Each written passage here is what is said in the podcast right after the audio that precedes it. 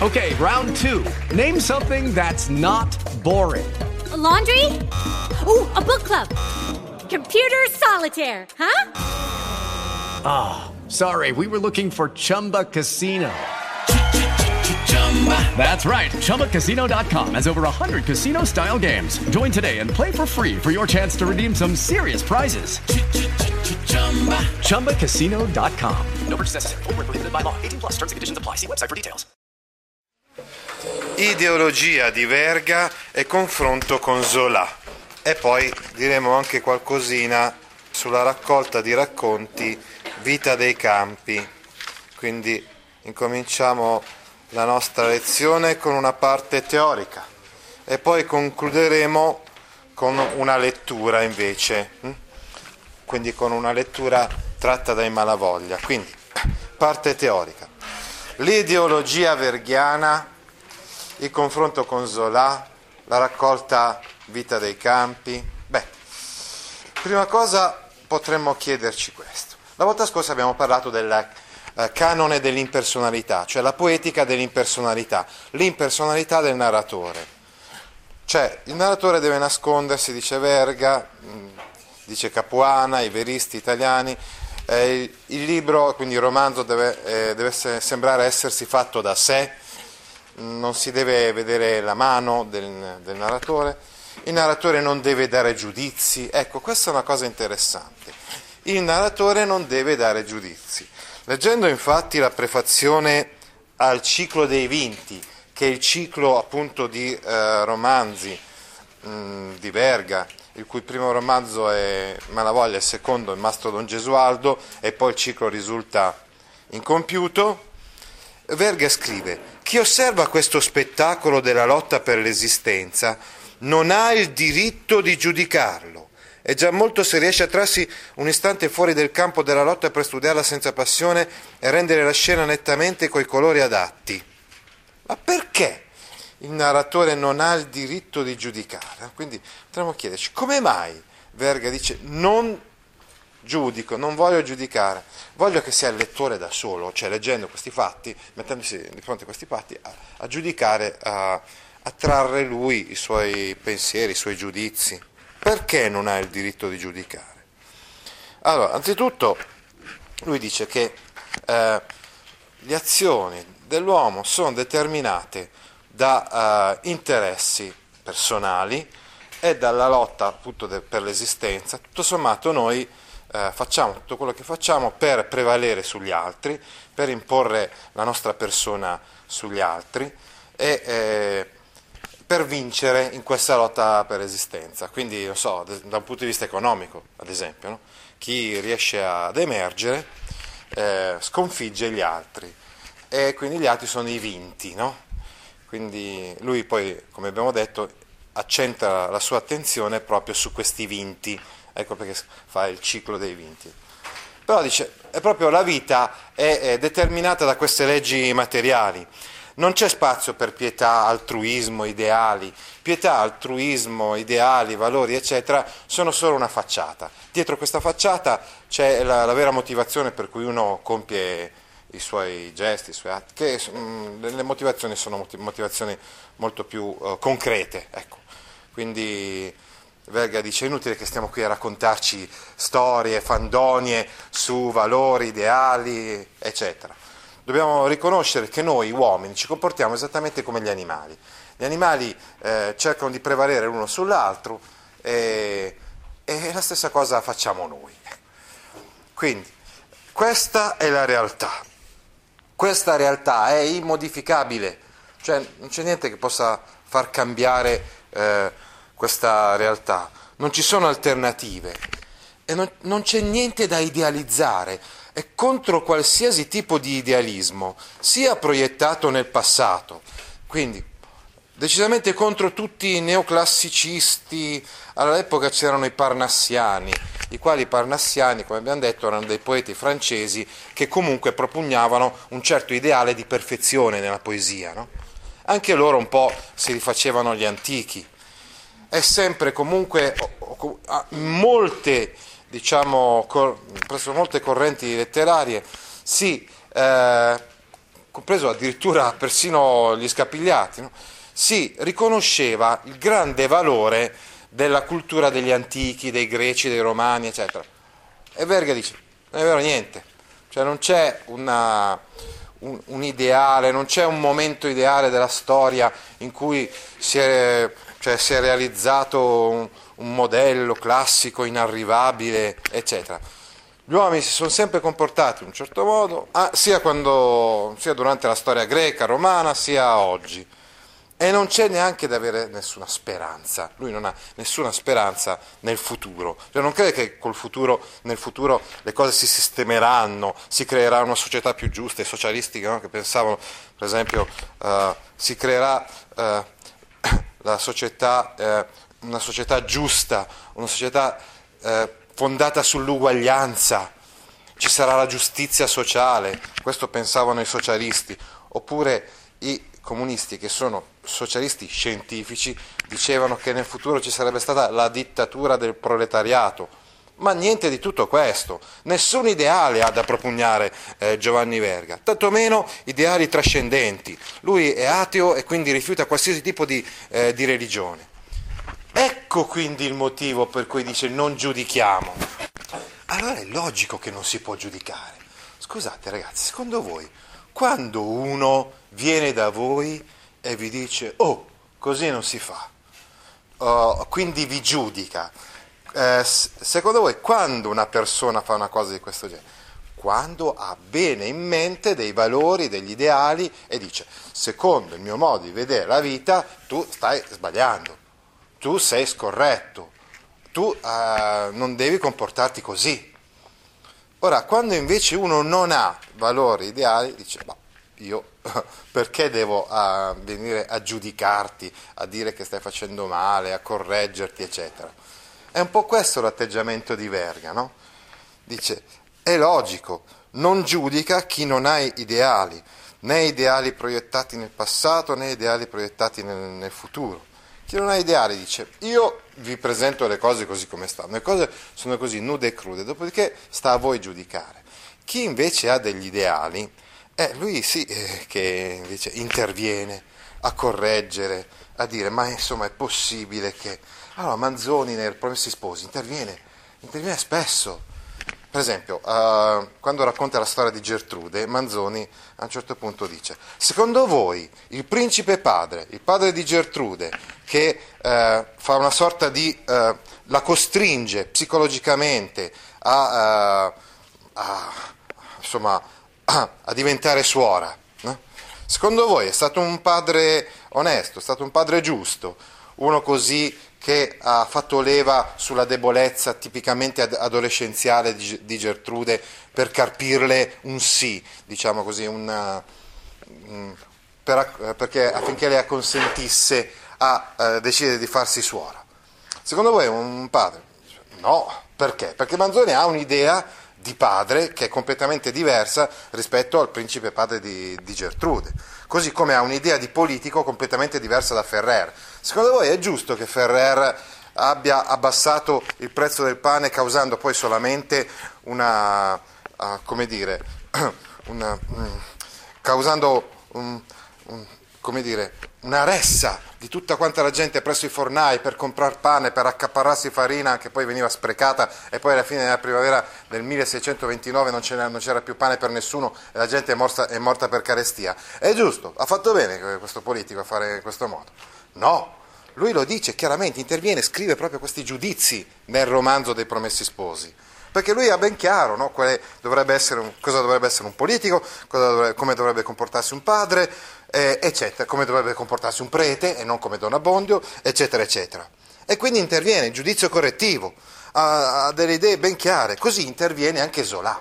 Quando Zola scrive i suoi romanzi e parla della gente che eh, vive nella miseria, operai, eh, ferrovieri, minatori, eh, proletari, sottoproletari, disgraziati, eccetera, interviene a giudicare, dice ma è questa la società giusta? No, la società giusta arriverà nel momento in cui eh, non ci saranno più queste disparità, queste disuguaglianze sociali, no? E quindi Zola interviene, perché ha un'idea ben chiara di umanità, di giustizia, di progresso.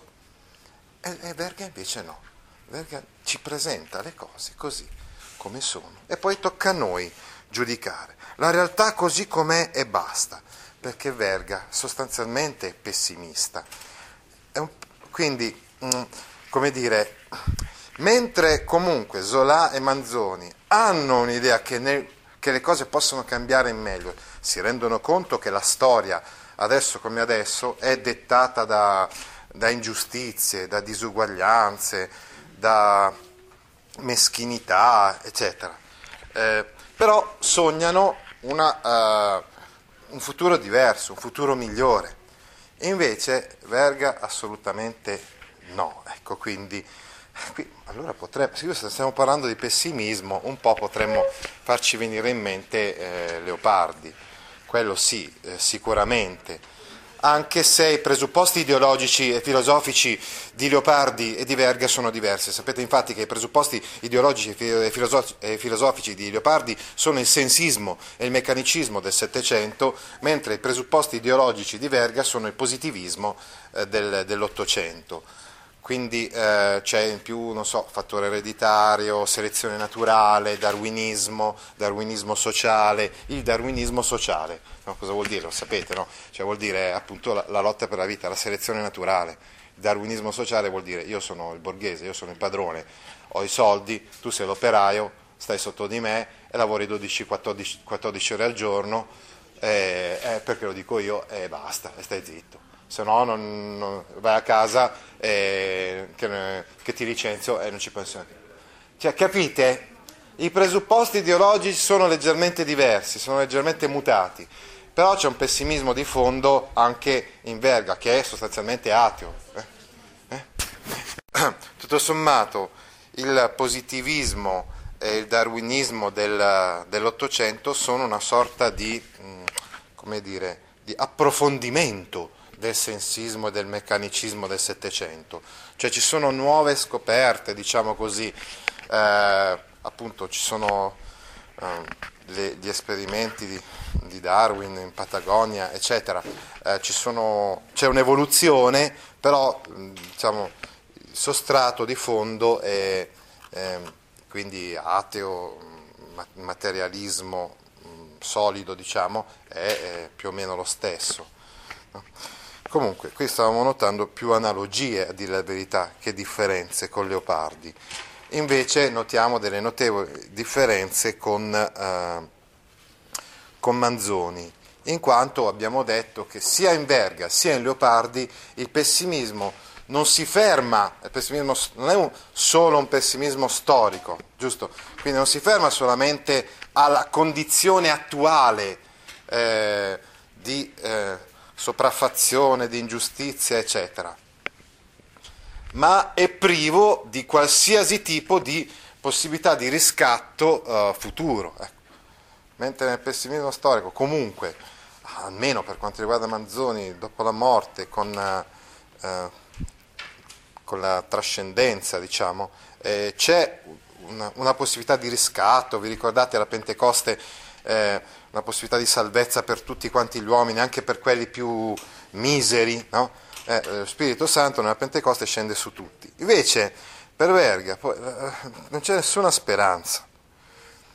Eh, ecco, eh, c'è da dire che eh, ovviamente questo ha anche delle connotazioni politiche, nel senso che stavamo dicendo che Zola è un socialista essenzialmente, quindi eh, ha grande eh, fiducia nella possibilità di cambiamento eh, della società. E, e poi democratico, eh, repubblicano, eccetera. Anche in Italia c'erano democratici, repubblicani, socialisti, eccetera. Abbiamo già detto che Verga e Capuana assolutamente no, sono conservatori e reazionari. No? Eh, attenzione però, eh, questo però mh, non è che impedisca loro di vedere eh, perché certi conservatori e certi reazionari lo sono giustificando il potere, giustificando i padroni, giustificando le sopraffazioni e le disuguaglianze. Invece Verga e Capuana mettono alla berlina, cioè mh, mm, stigmatizzano, vuol dire colpiscono insomma, queste disuguaglianze La lotta per la vita è disumana, è dettata da ambizioni e da interessi, questo lo dicono chiaramente loro, come lo, dicono, diciamo, come lo dicevano altri intellettuali più progressisti di loro. Però dico, le cose parlano da sé, non c'è bisogno di giudicare, non c'è bisogno di esplicitare certi giudizi. Quando si esplicitano certi giudizi si, si corre il rischio di essere anche retorici. Invece la realtà parla da sola, questo è un po' il, il senso del verismo di Verga. E così eh, lui rifiuta qualsiasi tipo di mito. Per esempio, allora c'è il mito del progresso. Lo stesso Carducci, per esempio, parlando del treno, eh, eh, esalta eh, il progresso. Ci vengono in mente i futuristi, no? che ancora di più esalteranno tutte le macchine e tutti insomma, i nuovi ritrovati della tecnica, della tecnologia, eccetera. Assolutamente no, lui quindi è contrario a questo, uh, a questo progresso. È contrario al mito del popolo. Ci sono varie versioni del mito del popolo. Quella progressista e umanitaria, cioè il popolo è eh, sano ed è, eh, non è contaminato dalle, dai condizionamenti borghesi, dall'ipocrisia borghese ed è, ed è sfruttato. E poi c'è, come vedremo, l'ideologia reazionaria e nostalgica. Il popolo è portatore di grandi valori, di grandi tradizioni, come la famiglia. Eh, niente, eh, Verga è contrario da qualsiasi tipo di mitologia, di populismo, di pietismo, anche il pietismo alla De Amicis e il pietismo alla De Amicis e il paternalismo. Che cos'è il paternalismo? Ecco, noi siamo intellettuali, noi siamo borghesi, noi conosciamo comunque la cultura. Abbiamo quindi nei confronti, i paternalisti hanno nei confronti della gente del popolo un atteggiamento di superiorità sicuramente perché dal punto di vista culturale sono superiori, ma bonario, quindi eh, che vedono il popolo gente magari ignorante, eccetera, però con un atteggiamento per cui possiamo aiutarvi a uscire fuori dalla vostra ignoranza, ecco per esempio. Ecco, non ha nemmeno questo atteggiamento eh, Verga, nemmeno l'atteggiamento paternalistico di De Amicis. Non ha, dicevamo, eh, le,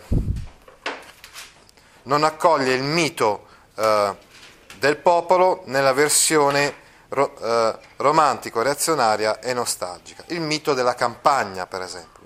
La campagna ancora tutta, cioè nella campagna ci sono ancora questi ideali, questi ideali tradizionali, eccetera.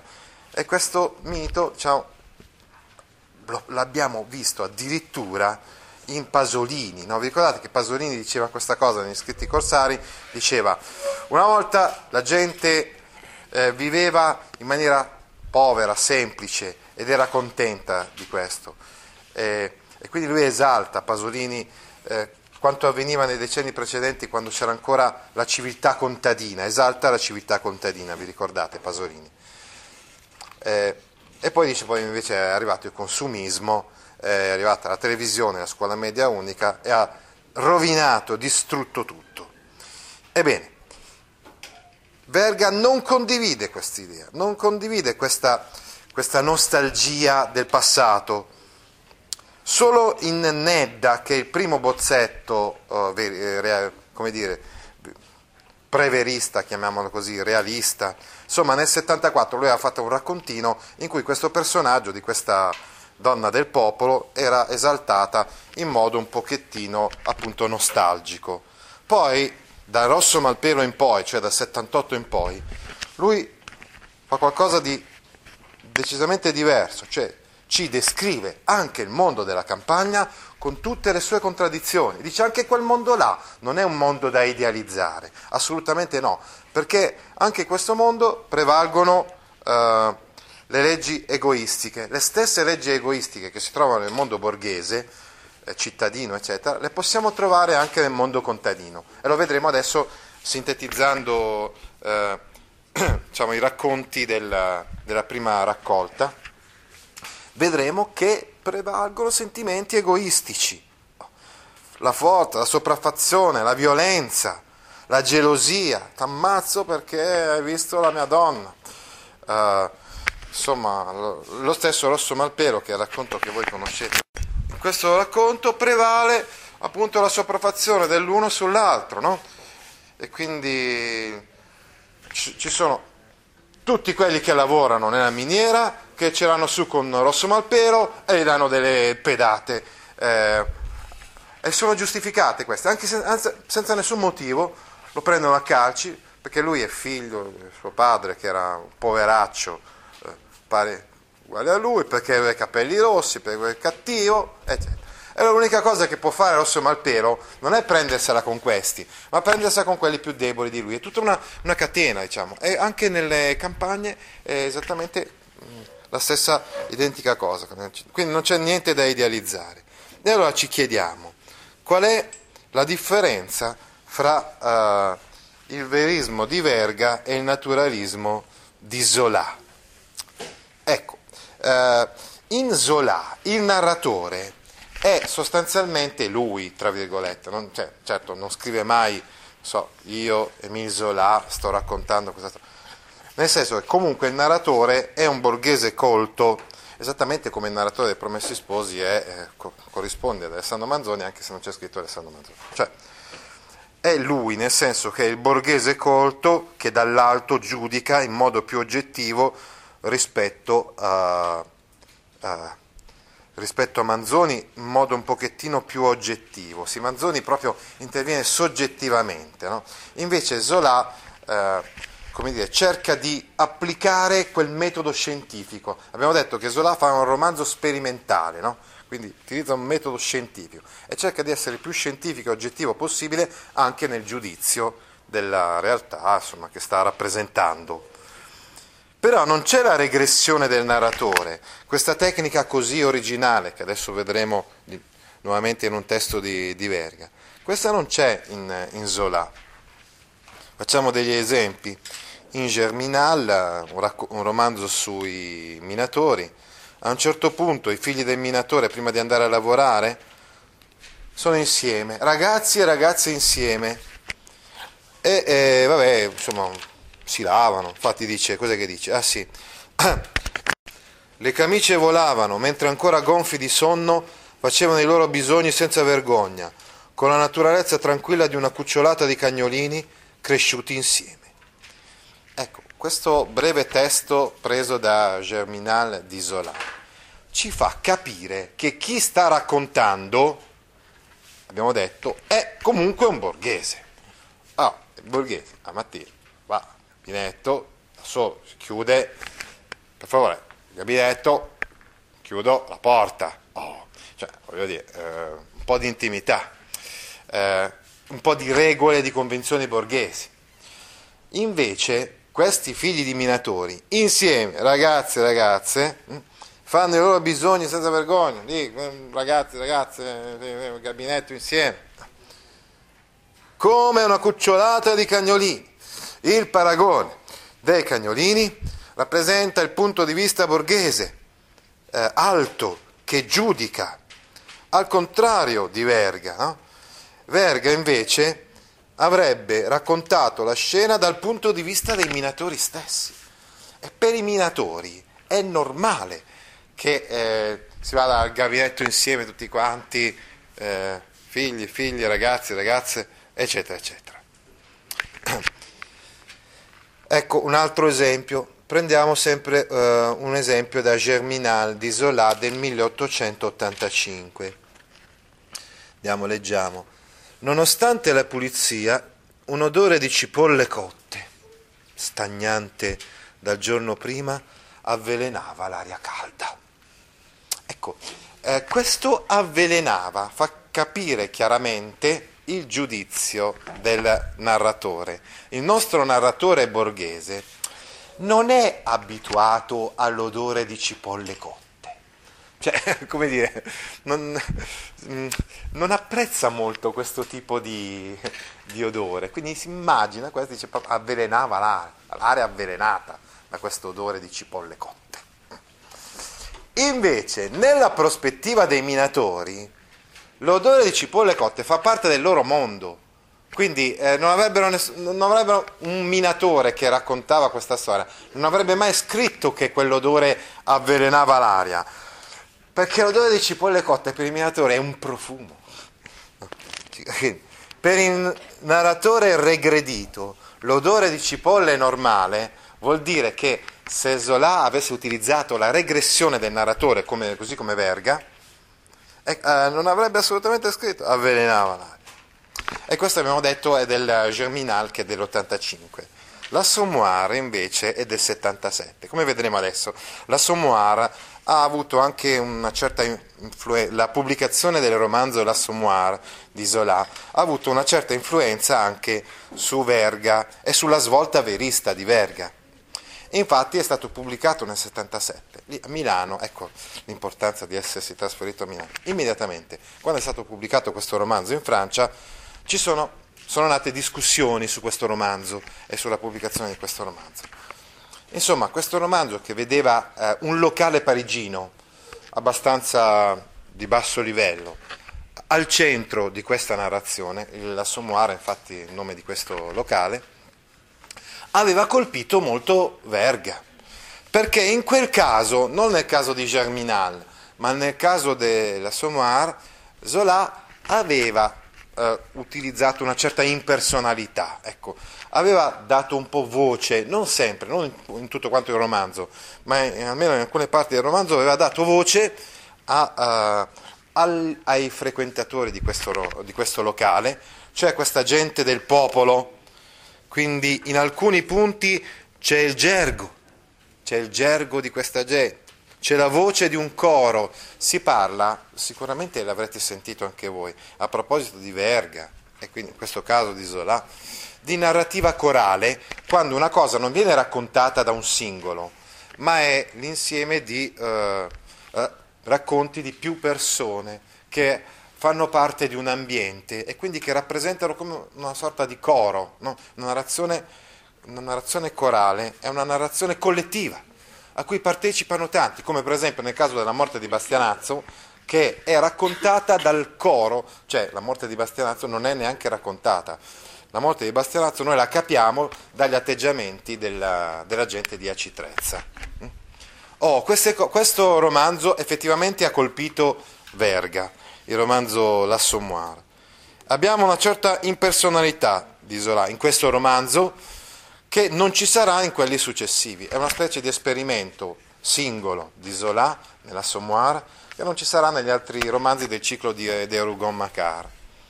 Invece per Verga diventerà il, il punto di partenza per le sue novità nelle tecniche narrative, quindi la impersonalità. L'impersonalità di Verga però, abbiamo detto, un'impersonalità assoluta, potremmo dire, è eh, un'immersione assoluta, un eclissarsi nell'oggetto, impersonalità assoluta perché addirittura non parla lui, ma, ma fa parlare proprio la gente che, eh, che partecipa di quel mondo. Invece l'impersonalità di Zola è l'impersonalità dello scienziato che è distaccato dalla sua materia. Questo perché ci sono diverse ideologie. L'ideologia di Verga, un po' l'abbiamo parlato già prima, l'ideologia pessimista Invece l'ideologia di Zola è un'ideologia progressista. Lui, per lui la, la, letteratura ha una funzione importante, la funzione progressiva della letteratura. Ve la ricordate che l'abbiamo studiata anche riguardo a Zola? Mm? Abbiamo detto? Atteggiamento progressista, quindi contro la corruzione, l'avidità dei ceti dirigenti, pieno interesse per i ceti subalterni, con l'idea che la letteratura possa mod- modificare la realtà, che possa portare a un, a un cambiamento, insomma a un miglioramento. Eh? Ebbene, tutto questo non c'è assolutamente in Verga, che è disincantato, è disilluso, è fatalista, non ha nessuna speranza che possa davvero cambiare la realtà. Del resto l'ambiente sociale è diverso. Infatti eh, nella Francia la borghesia è attiva, e siamo in pieno nella rivoluzione industriale, eh, sappiamo, quindi prima rivoluzione industriale in Inghilterra. Seconda, nella seconda rivoluzione industriale la Francia fa un po' come da traino no? al resto dell'Europa, Germania e Italia settentrionale però, non l'Italia meridionale. L'Italia meridionale non risente di questo eh, impulso, anche per tutti i motivi no? che abbiamo studiato, abbiamo visto anche in piazza Garibaldi come, poverini, questi meridionali avessero anche le loro officine che poi sono state chiuse per dirottare tutto sulle officine Ansaldo di Genova. Insomma, eh, diciamo che c'è una situazione completamente diversa. Il proletariato è maturo, vuol dire quindi che gli operai, i minatori, ah, incominciano ad avere una loro coscienza di classe, coscienza sociale, incominciano a esserci i primi scioperi, le prime manifestazioni per combattere per i propri diritti. Tutto questo non c'è assolutamente nelle plebi meridionali che vengono invece descritte nei racconti nei romanzi di Verga, non c'è questa coscienza sociale, questo desiderio di, di lotta, di, cambiare, di cambiamento, di miglioramento. Eh, non ci sono manifestazioni, non sono neanche concepibili le manifestazioni all'epoca nell'Italia meridionale. Poi invece abbiamo studiato in storia, eventualmente le manifestazioni ci saranno verso la fine del secolo, soprattutto nell'Italia settentrionale.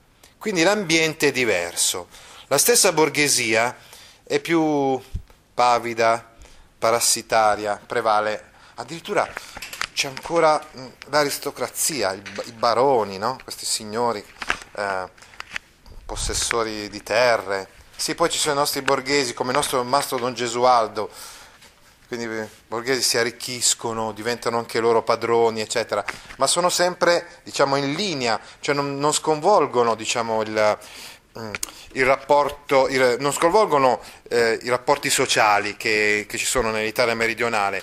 Se a un certo punto, invece di esserci il barone, il conte, uh, come padrone del terreno, c'è un mastro Don Gesualdo, non importa, il mastro Don Gesualdo si comporta esattamente come facevano i baroni e i conti, anzi vedremo nel romanzo che mastro Don Gesualdo vuole diventare un nobile, vuole diventare un barone, un, cioè imita no? i baroni e i conti, no? perché Don, no? Don perché vuole essere nobile come i Don, Don è, mm, diciamo, Peter, insomma, eh, si, si, premetteva no, ai, ai, nobili. No? Oh, è così il fatalismo, fatalismo assoluto. Lui è un galantuomo che non ha nessuna intenzione, cioè non ha nessuna speranza che, che, che si possa cambiare la situazione. In Zola quindi c'è la mitologia scientifica, attenzione, ecco sì. Malgrado tutto questo, bisogna dire che la narrativa di Verga risulta essere più innovativa rispetto a quella di Zola, più sincera, più franca, più leale, meno retorica rispetto a quella di Zola. Infatti in Zola c'è la mitologia scientifica, la mitologia della scienza. Questa esaltazione della scienza, che è tipica di questa età positivistica, eccetera, verrà poi messa in crisi, no? alla fine a cavallo tra 800 e 900, verrà proprio messa in crisi questa fiducia assoluta che la scienza si possa aiutare a, spiegare tutto, che per esempio che il, le idee di Darwin siano perfettamente applicabili all'uomo, per esempio siano applicabili in maniera rigida. Tutto questo verrà sconfessato nel periodo su, su, seguente, successivo. Per esempio il fattore ereditario. Cioè lui osserva no, le famiglie, la famiglia dei Rougon e dei Macart, che poi si uniscono queste due famiglie, e dice, ecco, questi sono discendenti dei Rougon, questo è il padre, questa è la madre, in base a questo il figlio si comporta così, poi ci sono i Macart, questi hanno altre caratteristiche diverse, no? eh? si vede che è un Rougon, si vede che è un Macart, si vede che ha un po' dei Rougon, un po' dei Macart, cioè, fa quasi una specie di eh, dire, di operazione scientifica matematica, no? Dato questo accade questo, cioè è sempre molto molto rigido dal punto di vista scientifico eh? e questo però alla fine diventa eh, quasi ridicolo perché non è per niente vero poi che, che, nella vita accada sempre tutto in modo così necessario, meccanico, se uno è figlio di mm, si comporta in un certo modo. Quindi c'è quasi la mitologia dell'ereditarietà, la mitizzazione del popolo. Poi ancora situazioni melodrammatiche, cioè vuol dire quindi uh, alcune situazioni patetiche, drammatiche, quasi esagerate, esasperate ad arte, ma uno se ne accorge di questo. E quindi eh, percepisce un certo artificio nei romanzi di, eh, di Zola, perché vi è come un'insistenza su certi aspetti patetici, nella stessa Teresa Raquin, se vogliamo, cosa che non c'è invece nei romanzi e nei racconti di Verga una certa pesantezza dell'intento documentario e didascalico. Io ti voglio insegnare questa cosa, ti voglio insegnare, ti voglio spiegare come vivono i minatori, eh, te lo spiego attraverso il romanzo e, e, e così poi dopo ti do anche una chiave di interpretazione. Io sono più, nei romanzi di, di Zola, sono più indirizzato a, comunque ad avere un certo giudizio. Eh, beh, devo dire la verità, piace, a questo punto piace di più Verga perché mi dice, mi lascia maggiore libertà, mi dice guarda, questa è la realtà, trai tu i giudizi, non ne, io non, te ne scrivo neanche uno, neanche mezzo, neanche ti indirizzo ad un uh, certo giudizio o ad un altro. Fai tutto tu, cioè caro lettore, pensaci tu poi a giudicare, a trarre le conclusioni. E così come vedete nello schema Verga e Zola a confronto. Il contesto è diverso, mentre in Francia la realtà è dinamica, si registra un forte sviluppo economico. La realtà della meridione d'Italia è arretrata e statica. L'ideologia è diversa, perché per Zola la società è regolata da leggi spiegabili scientificamente, mentre per Verga la società è regolata da rapporti di sopraffazione, immutabili. Diverse le finalità della letteratura. Infatti per Zola la letteratura ha funzione conoscitiva, la conoscenza può migliorare la società. Invece è vero che per Verga la letteratura ha una funzione conoscitiva, ma non può migliorare, non può modificare la realtà, la società. E così la tecnica narrativa, l'impersonalità di Zola è un'impersonalità come distacco scientifico dalla materia analizzata, il narratore commenta le vicende. Invece L'impersonalità di Verga è eclisse del narratore, che non esprime giudizi e non dà spiegazioni. E questo lo vediamo nella raccolta, vi dicevo, Vita dei campi. Così dal 75, anno in cui lui ancora scriveva dei romanzi mondani, come eh, Eros e Tigre Reale, si passa nel 78 alla svolta verista con Rosso Malpelo. Dopo, vi dicevo, la lettura della Sommoir e eh, le discussioni, eh, diciamo per esempio con Capuana, eh, eh, anche con altri intellettuali di derivazione scapigliata, ma soprattutto con Capuana e Sacchetti al caffè Biff, il famoso Biffi di Milano. Oppure gli stessi articoli di Capuana influenzano questa svolta verista, quindi è una cosa tira l'altra, cioè eh, sono due amici, Capuana e Verga. Quindi gli articoli di Capuana inducono Verga ad accelerare questa svolta, questo cambiamento nella sua narrativa. D'altra parte, i racconti e i romanzi di Verga suscitano nuovi articoli di Capuana che portano ormai ad una, dicevamo, ad una elaborazione di una poetica nuova. E così abbiamo i racconti veristi della raccolta Vita dei Campi.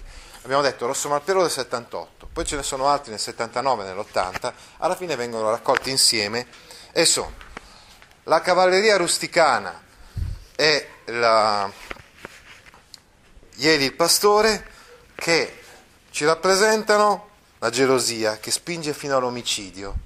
Quindi dicevamo, non c'è assolutamente idealizzazione della campagna, anzi, eh? è proprio un, come dire, la rappresentazione di una realtà molto molto cruda molto violenta anche. E poi l'emarginazione. L'emarginazione la troviamo sia in Rosso Malpero, no? questo ragazzino proprio eh, emarginato da tutti, no? sia in eh, La Lupa, che è una donna eh, avida di uomini, addirittura si innamora del suo genero, sia nell'amante di Gramigna.